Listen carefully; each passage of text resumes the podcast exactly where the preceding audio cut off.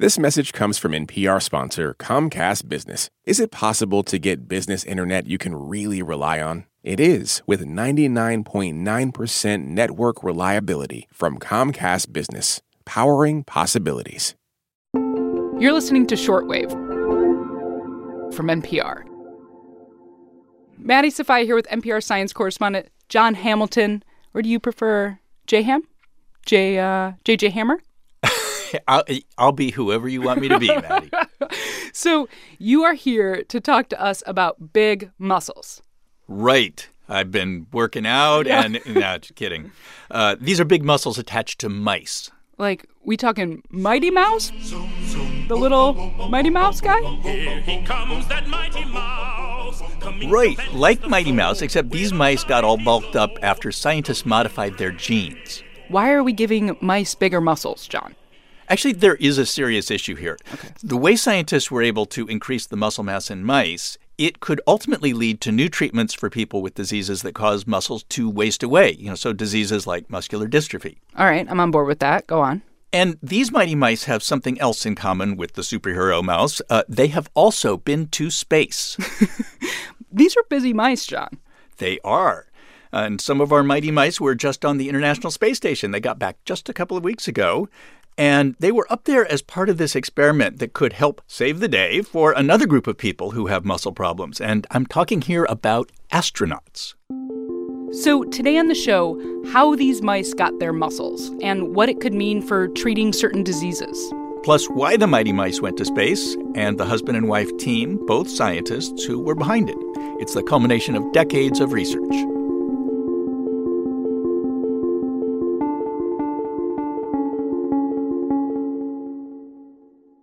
This message comes from NPR sponsor Teladoc Health. There are lots of reasons for wanting to be healthy family, work, living a fuller life. Teladoc Health understands. Whether you have diabetes, high blood pressure, or just need to manage your weight, Teladoc Health can help. Visit teladochealth.com slash what's your why for more information. That's T-E-L-A-D-O-C health slash what's your why. This message is brought to you by Apple Pay. Fussing with plastic cards should be a thing of the past. Instead, pay the Apple way. Apple Pay is easy, secure, and built into iPhone. All you have to do is set it up. Just add a card in the Wallet app and you're good to go. Support for NPR and the following message come from Indeed. When it comes to hiring, the best way to search for a candidate isn't to search at all. Don't search, match with Indeed. Get a $75 sponsored job credit at Indeed.com slash shortwave. Terms and conditions apply. Okay, Jon, where should we start? Well, let's start with a guy named Sejin Lee. I should say Dr. Sejin Lee. Um, I visited his lab back in 2006, and this was when he was at Johns Hopkins Medical School in Baltimore. And that is when I got to meet my first mighty mouse. This was one that I've actually engineered. Has about four times the muscle mass of normal mice. Four times. So, what it, kind of what did they look like, Jon? Totally jacked. it was like meeting this mouse version of Arnold Schwarzenegger, you know, back in his Mr. Universe mm-hmm. days. And Sejin told me that what you can see on the outside of these mice is nothing compared to what's underneath all that fur and skin. If you open up the mouse and actually look at the muscles, it is just really unbelievable. But, but even just It's a- looking at him here, he's got huge, uh, I don't Yeah. know what m- muscle that is, quadricep, Yeah, down here. Yeah. I mean, he's, so his, down here, his shoulders are incredibly bulky. These animals are almost getting to the point where they don't really look like mice. You know, they, they just have a different look to them. That's wild. Like they they I have seen them and they are yoked. They're big mice. Oh, yeah. So, how did they genetically engineer this mouse to give it bigger muscles? Well, Sejin and this team of scientists discovered this protein that is produced by muscle cells. This, this is back in the late 1990s. And what they found is that in a developing embryo, this protein's job is to limit the number of muscle fibers that are Right. formed, right? Then later in life, this same protein limits the growth of those muscle fibers to prevent your muscles from getting too big. And that protein is made by a specific gene. So if you create a mouse without that gene, Then you don't have the protein that limits muscle growth, so you get a big old mighty mouse. Exactly. And the team named the protein myostatin. Okay, got it. So, what does that mean for humans? Well, back when the Mighty Mice first made headlines, this was back in 1997, the humans who were most interested were bodybuilders. Okay. And Sejin told me his lab's phone started ringing almost immediately, emails started pouring in, and everybody wanted to get some of what Mighty Mouse was taking, mm-hmm. right? And of course, after this discovery, there was huge concern that drugs that tweak myostatin could become a big problem in sports. Right. But these mice were genetically engineered, right? A person just can't take a pill to make this happen. Well, not yet. But you know, ever since myostatin was discovered, drug companies have been working on products that can reduce myostatin. And there have been several drugs that were even tested in humans. The companies still haven't really quite figured out how to duplicate the results in mm-hmm. mice. But if they do, and one gets FDA approval, it could help tens of thousands of patients who have genetic diseases like muscular dystrophy. Or it could help many more people with muscle wasting associated with cancer or with kidney disease or, or even old age. So let's talk about how all this is connected to astronauts and sending these mice up into space. To explain that, I need to introduce you to Dr. Emily Germain Lee. She's a scientist, and she also happens to be married to Sejin Lee. Cool, cool, okay. And Sejin and Emily actually met up as undergrads back in the late 1970s. We met when I was 18, and we were biochem majors in college together. Ooh, a little lab romance, a little Bunsen burner in the background, the hum of an incubator softly. It must have gone something like that. And uh, e- even then, you know, early on, Emily like had these big dreams about things that she and Sejin might accomplish together someday. Wouldn't that be amazing if one day we worked on some project together that had incredible meaning and helped people and and like all the stuff that you'd think a teenage kid would say. So they went on to medical school together. Eventually, they got married. They had a son. Cute, cute, go on. I know. And Emily became a pediatric endocrinologist, so she focused on rare bone disorders.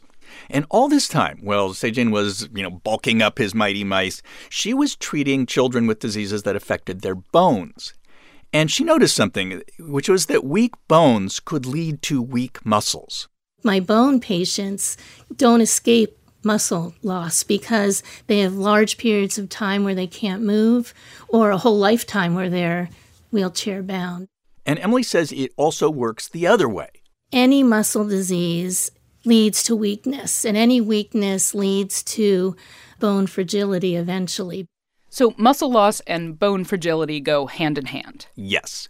And Emily wondered something. She she wondered if Sejin's work on blocking myostatin, you know, that protein that limits muscle growth, she wondered mm-hmm. whether that might also help her patients. Were they like talking about this every night around the kitchen table? Apparently they were. Yes. I mean That sounds like scientists. to me. Emily said that other people thought she might find her a little strange, but that, that they found it gratifying to talk about these subjects. And part of it is just myostatin is threaded through our life. Sejin brings it home and talks about it, not in a scientific way, but in the way it has meaning. And it just became just really a part of me. And then So the see two of them that realized that a drug that could strengthen both muscles and bones at the same time could help a lot of people. Mm-hmm. And that might include kids with muscular dystrophy or something called brittle bone disease, cancer patients, patients with hip fractures, and older people who simply grow frail and their muscles and bones get weak. So they're starting to actually get to work together. Indeed. And eventually they identified a potential drug. This is a substance that affects not only myostatin, but also other proteins that are involved in bone growth. And Emily, of course, wanted to test the drug on mice with brittle bones.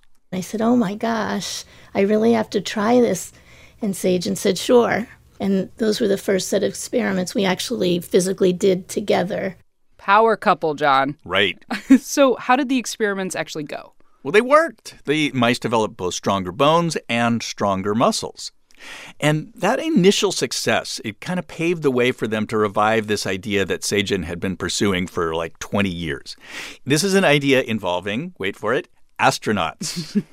So for the astronauts in space, you know, they, they have lots of health uh, things that they need to be thinking about, but certainly at, at the very top of that list would be muscle loss and bone loss.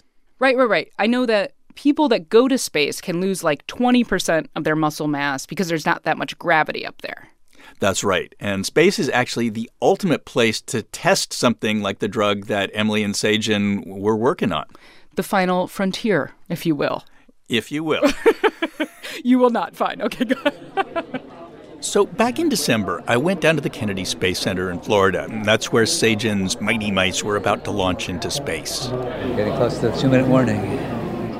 I feel like our heart and soul is going up in that thing, you know? The experiment involved 40 mice with a month in near zero gravity. And usually that would cause like the bones to weaken and the muscles to pretty much melt away. Question is, will they lose any of that muscle mass?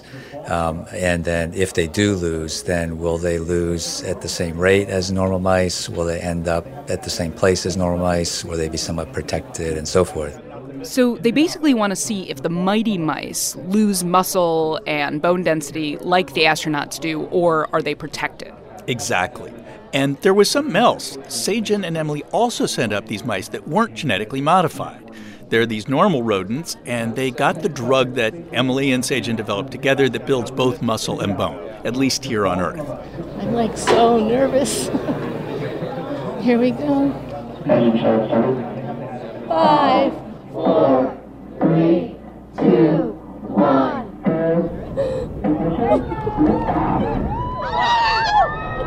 Is that Emily? That is Emily. And so, fast forward a month or so, now the mice are back. And it'll take, of course, months for Sage and Emily to know for sure whether they figured out how to maintain muscles without gravity. But I talked to them and they say preliminary results are looking promising. Oh, so things are kind of, you know, coming full circle for Sejin and Emily. It seems to be. I mean, from those college kids in the 70s to today.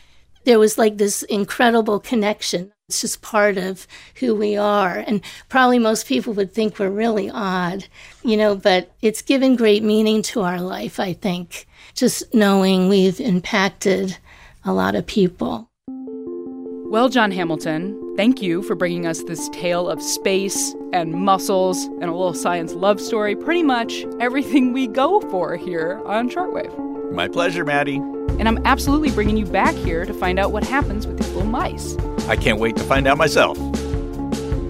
Today's episode was produced by Britt Hanson, edited by Viet Le, and fact checked by Berly McCoy. Thanks for listening to Shortwave from NPR.